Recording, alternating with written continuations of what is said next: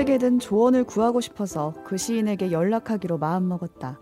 처음엔 그럴 생각이 아니었는데 습작시에 덧붙여 내 속마음을 훤히 내보이는 편지를 쓰게 됐다. 그때까지 그 이후에도 남에게 털어놓은 적이 없는 내용이었다. 답장이 올 때까지 몇 주를 기다렸다.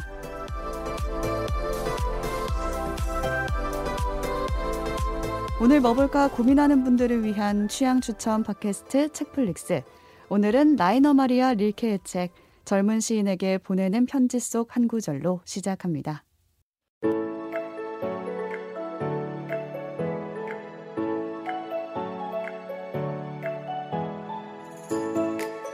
안녕하세요, 책디입니다. 오늘도 오지와 덕PD 나와 계세요. 안녕하세요. 오지랖 넓은 오지입니다. 안녕하세요. 이것저것 덕질한 덕PD입니다. 오늘 릴케의 책 한 구절로 시작을 했는데 어떻게 들으셨나요? 아니 대체 그 시인이 누구길래 대나무 숲인가요? 남에게 털어놓은 적 없는 내용을 편지로 써줬다고 하길래 이 시인이 누군가 뭐 릴케겠죠? 정답은? 근데 하여튼 어떤 상황과 어떤 관계였길래 이렇게 편지를 쓰게 됐는지 약간 미스테리한 느낌이 들었어요. 음, 저는 비슷한 경험을 했던 게 떠올랐어요. 그러니까 제가 대학원에 진학을 할 때나 언론사에 진학을 할 때 이런저런 인맥을 활용해서 조금 뭐 궁금한 점들을 음. 물어볼 만한 사람을 찾게 되잖아요. 어, 편지를 보냈나요? 편지를 보내는 거죠. 아. 물론 손으로 쓸 수는 없다. 그거 되게 이메일? 이상하잖아. 수기로 막 그거 이상해. 제가 지원을 하려고 하는데 우표 붙여서. 그러니까 왠지 여기서 느껴지는 상황 자체가 좀 비슷한 상황인 건가? 음. 뭔가 자기가 어떤 시에 대한 어떤 그런 것과 왜냐면 습작을 보냈다고 하니까 음. 음, 참고로 우리 회사에는 제가 보낼 사람이 없었습니다. 그 말 잘라요. 아무튼 근데 이제 마치 입사 지원서 같은 내용 내용이 사실 비슷할 수 있잖아. 나 음. 너는 어디에 왜 가고 싶고 이 음. 공부를 왜 하고 싶고 이 일을 왜 하고 싶고라든가. 근데 이제 입사 지원서랑 다른 점은 이게 뭔가 딱딱한 조직을 대상으로 하는 게 아니라 어떤 구체적인 개인한테 말을 건다는 느낌으로 쓰게 되죠. 그런 걸 음. 보낼 때는.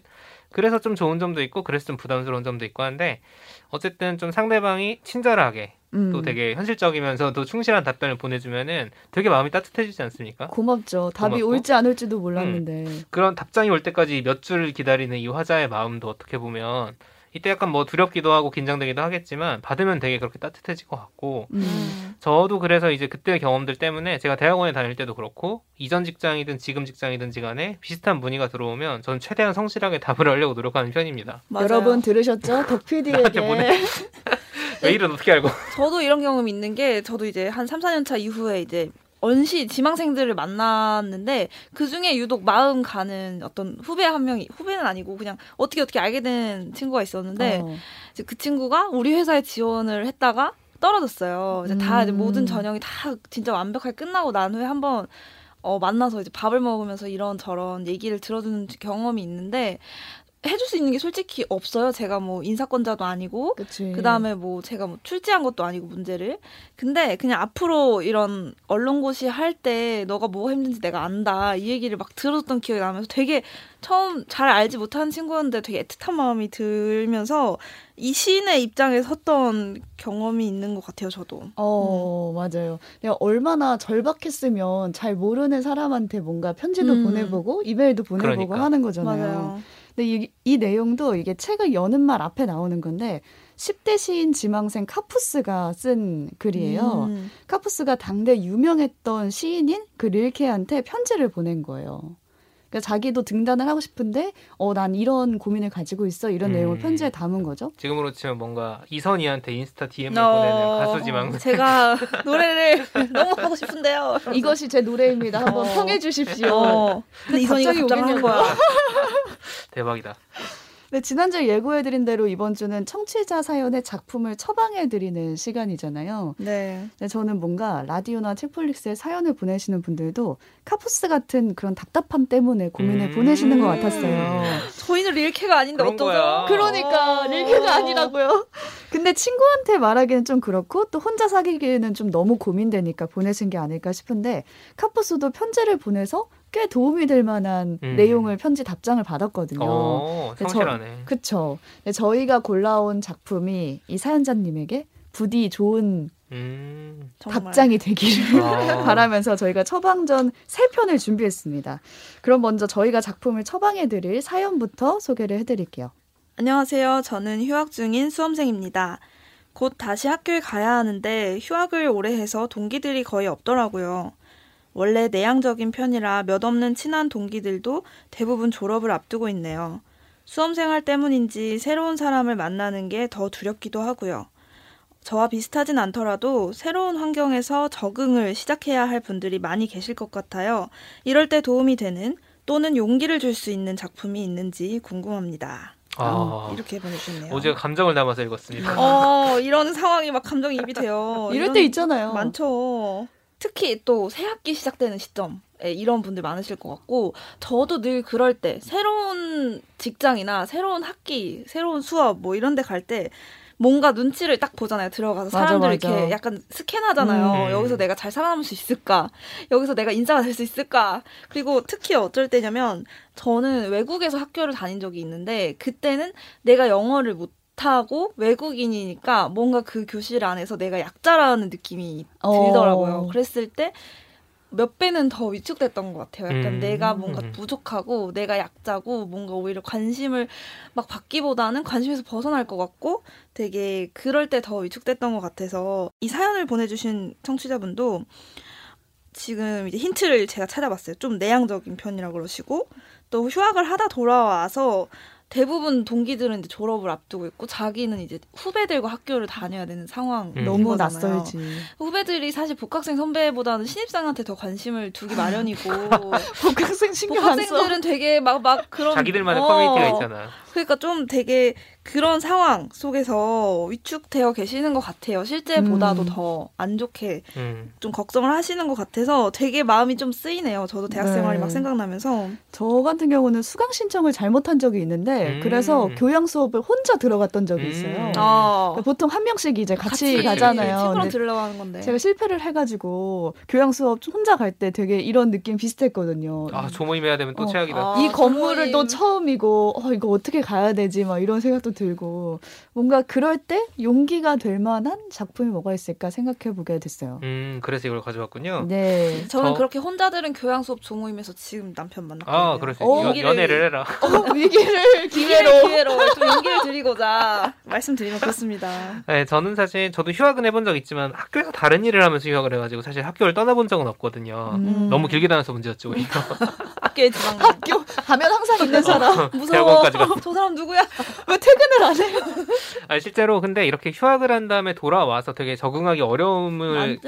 그 느끼는 분들 많이 있으실 음. 거예요. 근데 사실 이제 이런 새로운 환경에 처해질 때 두려움은 어디나 마찬가지인 것 같고 음. 뭐 회사에서 예를 들어 팀이 바뀐다거나 음. 만 해도 그 경우에는 그래도 그나마 기댈 수 있는 동료들이 어딘가에 있기 마련이지만 입사했을 때 처음 직장을 네. 들어갔을 때 아. 들어갔을 어, 때라든가 생각나네요. 이직했거나 그렇죠. 그 우리의 회로를 돌려보면 네, 우리가 네. 지금 이제 딱 한만 4년 전 조금 더 되지 않았습니까? 그때 그 좁은 강의실에 모여있던 어, 풍경이 서로 경계하고 네, 저 사람 뭐지? 약간 어. 그런 느낌. 근데 어쨌든 가장 제가 비슷한 기분을 느꼈던 거는 2019년에 코로나 터지기 전이죠. 제가 유료 독서 클럽 서비스에 가입해 본 적이 아, 있습니다. 또 이런 동호회 동아리 네, 처음 동호회, 갈 동아리. 때또 그렇죠. 떨리죠. 또. 자기 소개 전에 어, 자기 어, 그치 그치. 나는 처음인데 근데 그 클럽이 되게 유명해서 그걸 오래 한 사람도 있고 서로 안면도 아, 있고 하더라고요. 서로 또 친목이 이미 있는 아, 사람이 네. 나만 이방인이구나. 어. 그리고 그 클럽이 아니더라도 이, 이 형식에 익숙한 사람들이 아, 있더라고요.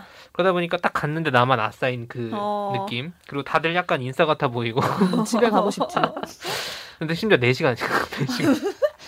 돈도 있, 냈으니 돈 보낼 냈어. 수 없고. 어. 뺄 수도 없어. 다행히도 이제 그 클럽은 주제가 술이었습니다. 음, 그래서 천만 그래서 장치가 있었네요. 첫 모임 때 4시간 동안 술을 마셨기 때문에 좀 빨리 없어진 것 같긴 해요. 음. 어쨌든 근데 이제 그런 낯섦이나 두려움 같은 것들은 보편적인 경험이죠. 네. 그럼 저희가 여기에 대한 처방전 준비해 온 거 하나씩 소개를 해 드리고요. 먼저 공지 사항부터 전해 드리도록 하겠습니다. 네, 텍플릭스는 청취자 여러분들의 댓글을 기다리고 있습니다. 방송 들으신 감상 또는 제작진에게 전하고 싶으신 메시지 또 그 외에 아무 얘기나 댓글로 남겨주시면 저희에게 힘이 되고요. 방송 재밌게 들으셨다면 그 에피소드 좋아요도 꼭 부탁드립니다. 네, 댓글이나 SNS에 감상 남겨주신 분들, 또 유튜브에서 책플릭스 채널 구독한 뒤에 메일이나 SNS, 댓글로 인증해주신 분들께는 기프티콘 보내드리고 있습니다. 자, 저희가 지난주 예고한 대로 시즌 3가 이번 주에 끝나기 때문에 이 기프티콘 이벤트는 2월 28일까지. 어, 어, 지금 방송 들으시면 빨리, 네, 빨리 바로. 남겨주세요. 네. 네, 그때까지 많은 참여 부탁드립니다. 카푸스가 작가 지망생이라고 했잖아요. 근데 이 카푸스가 라이너 마리아 릴케라는 당대 유명했던 시인을 좋아했고 그 시집을 읽고 있었어요. 근데 우연히 그 릴케가 자기가 다니던 학교 출신이라는 거를 알게 돼요. 음, 음. 학연. 네, 학연입니다. 학연. 아유. 네. 더러운 세상. 서로 잘은 모르지만 음. 근데 그래서 그걸 계기로 무작정 자기가 쓴 시랑 뭐 편지를 써가지고 보내는 거죠. 근데 지금으로 치면은 아까 말씀드렸듯이 뭐 이선희 씨에게 그 노래를 아, 보낸다거나 선배님, 선배님. 같은 학교 나오 네, 동문입니다요 이러면서 근데 그러면 다 많을 거 아니에요. 근데 리케는 또 친절하게도 보내줬습니다. 음. 카푸스의 편지를 시작으로 5년간 우편을 주고받았고 그 답장 중에 10편이 이 책에 실려 있는 거예요. 아, 오래 했다. 네, 그러니까 너무 성실하죠. 이 음. 어쩌면 이 시인도. 근데 릴케가 만약에 편지에 그냥 카푸스 시에 대한 그 습작 시에 대한 평만, 막 음. 이건 이렇고 이건 저렇게 해봐라라는 피드백 해주세요. 응. 이렇게만 했으면. 그렇게만 막 늘어났더라면은 이렇게 책으로까지 나오지 않았을 것 같아요. 근데 릴케는 정말 선배 시인으로서 또 인생의 선배로서 젊은 시기에 알면 좋은 이야기들을 그 편지에 다 적어서 보내줬어요. 음. 근데 그게 다행히 뭐 라떼는 이랬어 이런 음. 거는 아니고 찐 멘토링이요. 어, 찐 음. 멘토링. 그러니까 자기도 역시 그 시기에 같은 고민을 했었으니까 도움이 됐으면 하는 마음에 정성스럽게 답변을 음. 했던 거죠. 아, 제가 릴키 같은 사람은 아니지만 제가 그 지원서 같은 거나 그분들 할때한 마음이 내가 그때 얼마나 막막했는지 맞아요. 때문에도 맞아. 있었거든요. 맞아 맞아. 그 마음을 아니까 그렇죠. 음. 내가 아는 걸 털어서라도 알려주고 싶은 거죠. 근데 그래서 그런지 카푸스도 오프닝에서 말했듯이 10분만 아니라 정말 자기 개인적인 고민까지 하다 보니 네, 막 털어놓게 어. 되는 거예요. 아 선생님 제가 근데 어. 좋아하는 사람이 생겼는데 얘는 뭐야? 어. 근데 전 궁금한 게 카푸스의 편지도 궁금하거든요. 어떤 내용으로 보냈는지. 음. 하지만 이 책에 실려 있지 않아요. 아, 아, 릴케가 궁금하다. 답장만 있는 거예요? 네. 그래서 이 책의 저자에 카푸스는 없고 음. 릴케 이름만 실려 있어요. 음. 그래서 오히려 저는 보낸 사람의 편지가 안 실려 있으니까 그 답장이 카푸스만을 향한 게 아니라 음. 그냥 우리 모두한테 음. 고민하고 있는 시기를 보내는 모두한테 보내는 답장으로 느껴지는 거예요. 어. 저는 그 열 편 중에 여덟 번째 편지를 가지고 왔습니다. 여덟 번째 편지는 1904년 1904년 어. 8월에 네, 120년밖에 안 됐네요. 겨우 겨우 얼- 얼마 전 얘기네. 릴케가 스웨덴에서 보내온 답장이거든요. 근데 아마 카푸스가 자신이 겪고 있는 뭐 슬픔이나 두려움을 편지에 썼던 모양이에요. 릴케가 그에 대한 조언을 적었는데 제가 한 두 가지 정도로 줄여서 소개를 해보겠습니다. 먼저 릴케는 슬픔에 빠진 카푸스에게 세계는 우리에게 적대적이지 않다라고 음. 음. 확언을 해요. 근데 보통 사람들은 고독이나 슬픔을 만나면 그렇지 않은 척 자신을 속이는 겁쟁이가 된대요. 자신의 감정을 직시하지 못하게 되면서 뭔가 미지의 존재에 대해서 두려움을 점점 갖게 된다는 거예요. 그래서 뭔가 새롭고 예측 불가능한 경험을 하게 될 때 저절로 경계심이 생긴다는 거죠. 음. 저는 이 예가 되게 쉬웠는데 방을 하나로 예를 들었어요. 개인의 존재를 작은 방으로 생각해 볼 때 대부분의 사람들은 그 방의 한 구석이나 창가 자리 하나, 거니는 방바닥 한 면밖에 모르는 것처럼 행동을 하면서 안정을 찾는데요. 하지만 릴케는 그러지 말고 불안정하게 그 방 곳곳을 누벼보는 게 나라는 음. 방 곳곳을 누비는 게 오히려 인간적일 수 있다 라고 음. 말을 하는 거예요. 그게 더 여유가 있다 이건가? 천장도 있고 어, 나라는 사람을 더 알 수 있는 방법이라고 음. 저는 어, 이해했어요. 여기 이런 쿠션이 있네. 소파도 있네. 나라는 방을 느껴보는 음. 거죠. 그쵸. 그러니까 너는 이것만 할 수 있는 사람이 어. 아니고 음. 꼭 이래야 되는 것도 아니고 이런저런 어. 가능성들이 있을 수 어. 있다. 음.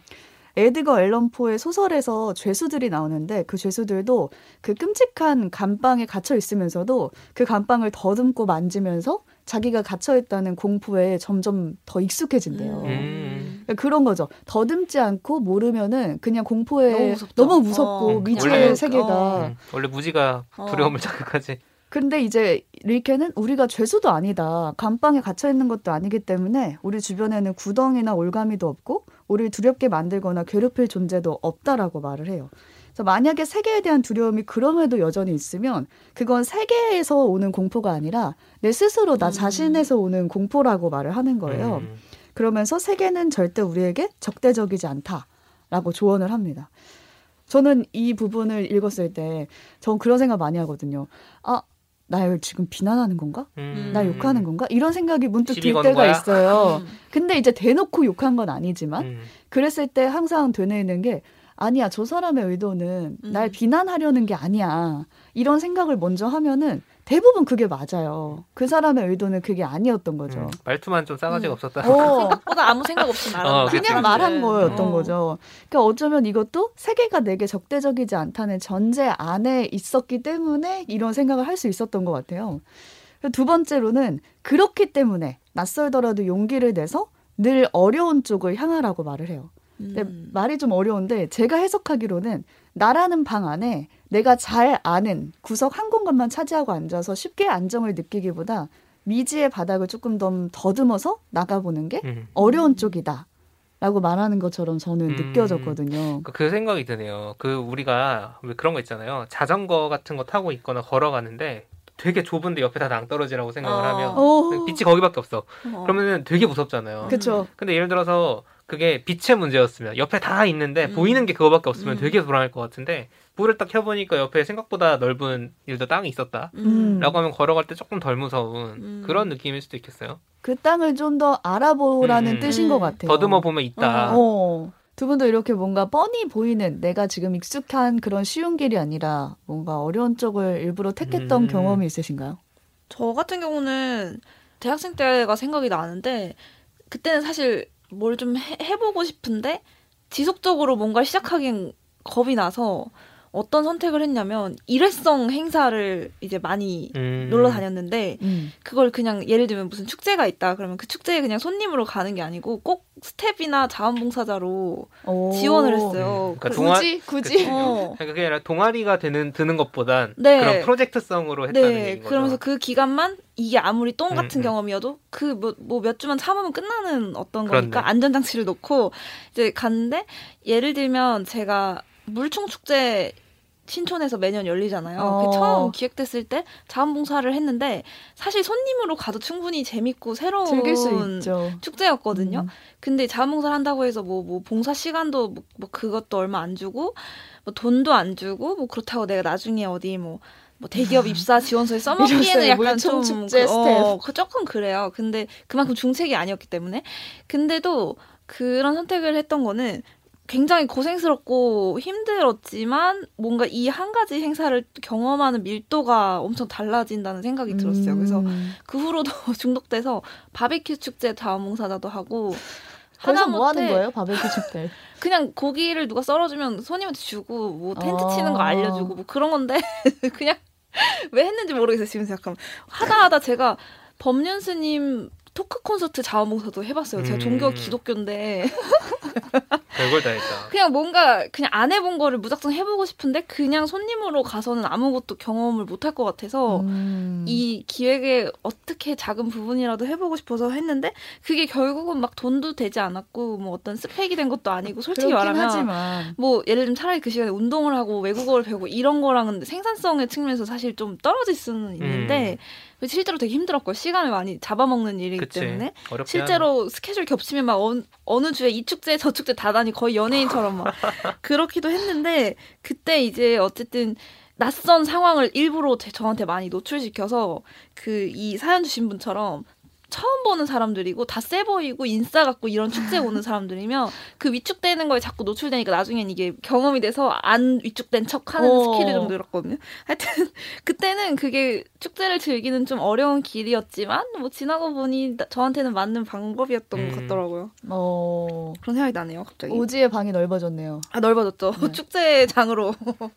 저 같은 경우에는 아, 좀 슬픈 BGM을 좀 깔아야 되나 싶은 생각이 들기도 하는데 알아서 까세요. 아, 제가 군대를 좀 늦게 가서 대학원 졸업하고 갔거든요 석사를 음. 그래서 이제 전역하고 나면은 당연히 박사를 가는 게 네. 그때 정해진 길이었고 2015년 2월이니까 지금으로부터 7년 전입니다.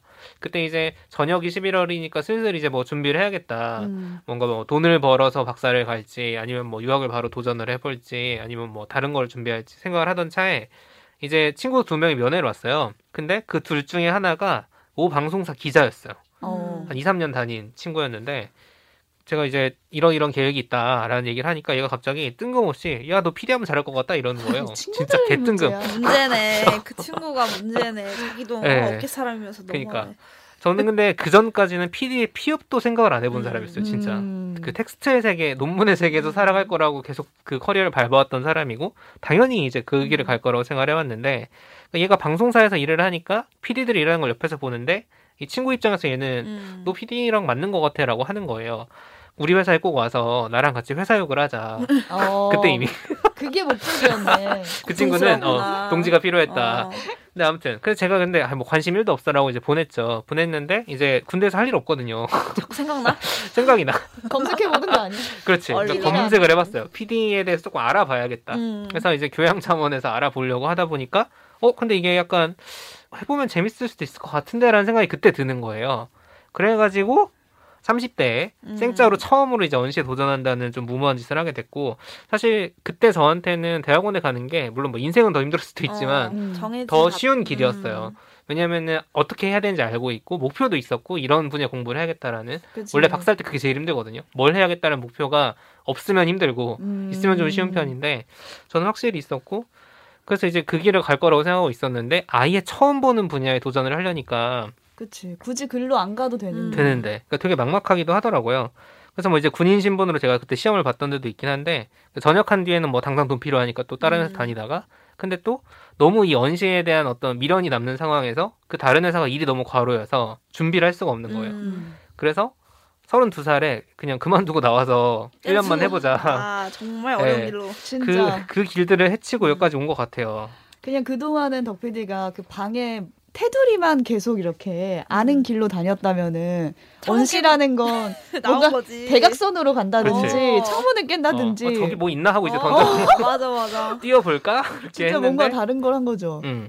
그래서 이제 돌아보면은 지금 생각해 보면 이렇게 객관적으로 그 팩트들만 기술해도 되게 어려운 길을 왔구나라는 생각이 들긴 해요. 음. 특히 이제 언시 같은 경우에는 뭐 별로 나이 안 보는 언론사들도 분명히 있고 하지만 나이도 되게 중요한 걸로 맞아 중요하죠. 요소로 여겨지다 보니까 한번 덕분에 책플릭스 만들었으니까.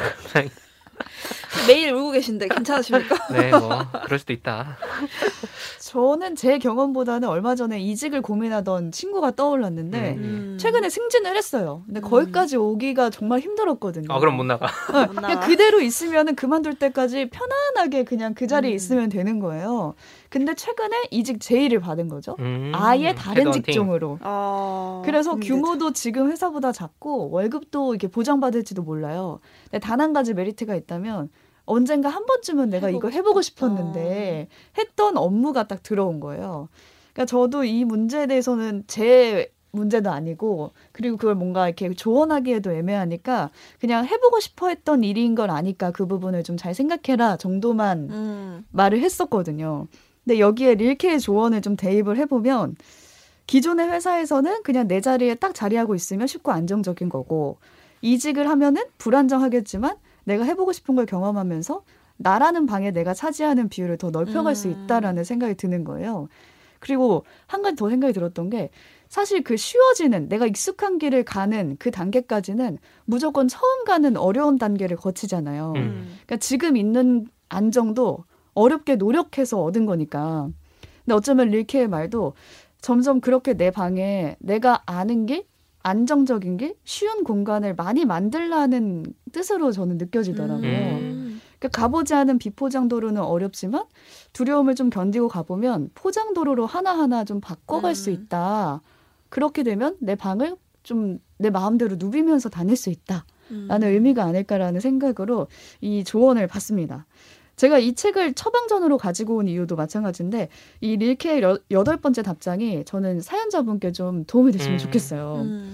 사연자분에게 두려운 거는 새로운 사람을 만나는 거랑 새로운 환경에 적응하는 거잖아요. 그때 이 릴케의 조언을 떠올리시면서 첫째, 세상은 그리 적대적이지 않다. 음. 둘째, 자신의 영역을 넓혀서 사람을 만나고 환경에 적응하는 건 익숙한 공간을 머무르는 쉬운 일이 아니라 더듬어 나가는 정말 어려운 쪽이다. 하지만 그걸 기억하면서 좀 학교를 가면은 좀 더 쉽게 방을 넓게 사용할 수 있는 용기가 음. 생기시지 않을까 해서 이 책을 좀 가지고 와봤습니다. 네. 그 첫 번째 조언 관련해서는 누구와의 관계에 의미를 부여하는지도 되게 중요한 것 같아요. 음, 나에게 적대적인 사람도 분명히 있고 호의적인 사람도 분명히 있는데 우리 사실 인상이 깊게 남는 게 보통 전자거든요. 맞아. 그것도 맞아요. 어, 사람 생존 본능이 있기 어, 때문에 호의는 잘. 기억이 안 네, 제가 말했잖아요. 증오가 사랑보다 강하다고.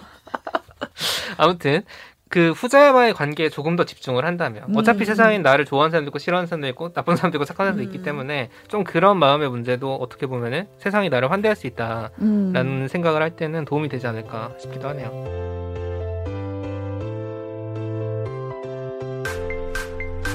오늘 뭐 볼까 고민하는 분들을 위한 취향 추천 팟캐스트 책플릭스. 지금까지 젊은 시인에게 보내는 편지. 어, 이 사연자님에게 보내는 편지. 어? 어, 같이 이야기 나눠봤습니다. 오늘 방송 어떻게 들으셨는지 댓글 남겨주시고요. 클로징 코너 이어가 볼게요. 이번 주에 뭐 봤지? 오늘은 덕 PD가 뭘 재밌게 봤는지 나눠주시죠. 네, 아, 저는 또 그놈의 사고 실험에서 벗어나지 못하고 있어서 또요? 아 우연이야 우연. 원래 바- 봤어야 될 챙겨가지고 봤는데 이경희 작가의 SF 소설집 너의 다정한 우주로부터라는 음. 책을 봤습니다. 우주로부터? 너의 다정한 우주 얼마나 제목이 다정합니까? 참고로 SF다. 음, SF요. 참고로 이 책은 출판사에서 보내주신 건데 아. 저에게는 이경희 작 이경희라는 작가를 발견하는 계기가 되기도 했고 어, 어, 시즌 3가 끝나지 않았다면은 저는 본편에서 다뤄보자라고 할 정도로 오. 괜찮았습니다. 영업을 성공하셨네요. 네, 광- 신, 신인 작가신가요? 아 원래 처음이에요. 원래 작품을 해오시던 분인데 오. 저희가 그동안 레이더에 안 걸렸던 거죠. 오, 그래서. 제가 뭐 돈 받고 하는 광고는 아니지만 찐으로 재미가 있었기 때문에 오늘 간단하게라도 소개를 드리고 싶어서 가져왔고요. 총 6개의 단편이 담겨 있는데 뭐 SF니까 사고 실험들이 많겠죠. 근데 굉장히 사회성이 짙은 작품들이에요. 이러면 되게 좀 막 무거울 것 같잖아. 음. 근데 이제 설정을 소개를 해드리면 제목이 살아있는 조상님들의 밤인데 벌써 뭐지? 웃겨. 아, 웃기지. 벌써 웃겨. 조상님들이 갑자기 좀비처럼 부활을 하기 어. 시작하는 거예요. 우주에 사시나? 근데 아, 지구에서 꼰대 지옥이다. 꼰대 지옥. 어, 그치 바로 그거야. 어. 꼰대 지옥이 열려. 근데 막 사, 사람을 물어서 좀비로 만들고 이게 아니라 잔소리만 꼰대짓만 그러니까. 계속 하는 거야. 그러니까 주인공 시어머니가 부활해서 우리. 우리 아들, 그러니까 남편이지. 남편 밥은 챙겼냐, 집안 꼴이 이게 뭐냐, 막 이렇게 시작을 하고 이게 근데 주인공한테만 일어나는 일이 아니라 사회 전체에서 일어나고 있어. 어. 그러다 보니까 이제 우리 millennial의 부모님이 baby boomer의 부모님들이 또 부활해서 또 그 잔소리를 하고. 정치 원로가 막 그렇죠. 예, 맞아요. 친일파들이 막 부활해가지고 난리인데. 그것도 독립군들이 부활해가지고 아 싸우고 라떼는 그렇습니다. 진짜 대환장 잔치를 되게 묘사를 잘 하고요. 이 조상님들 잔소리를 근데 계속 들으면 그냥 잔소리인가 싶은데 귀에서 사람들이 피를 내며 쓰러집니다. 어머, 어떡해. 거죠. 아 literally 피가 나와요? 피가 나와요. 어. 자, 이 난장판이 과연 어떤 그 결말로 달려가는지 이제 그 상상력을 즐겨 보시면서 오. 어, 근데 꼰대 문화나 잔소리 이런 거에 대해 생각해 볼 수 있는 거죠. 그러니까 명절을 생각하면서 썼다고 하더라고요. 너, 뭐 너무 보이죠? 음. 의도가. 죽어도 죽는 게 아니네. 그러니까. 어.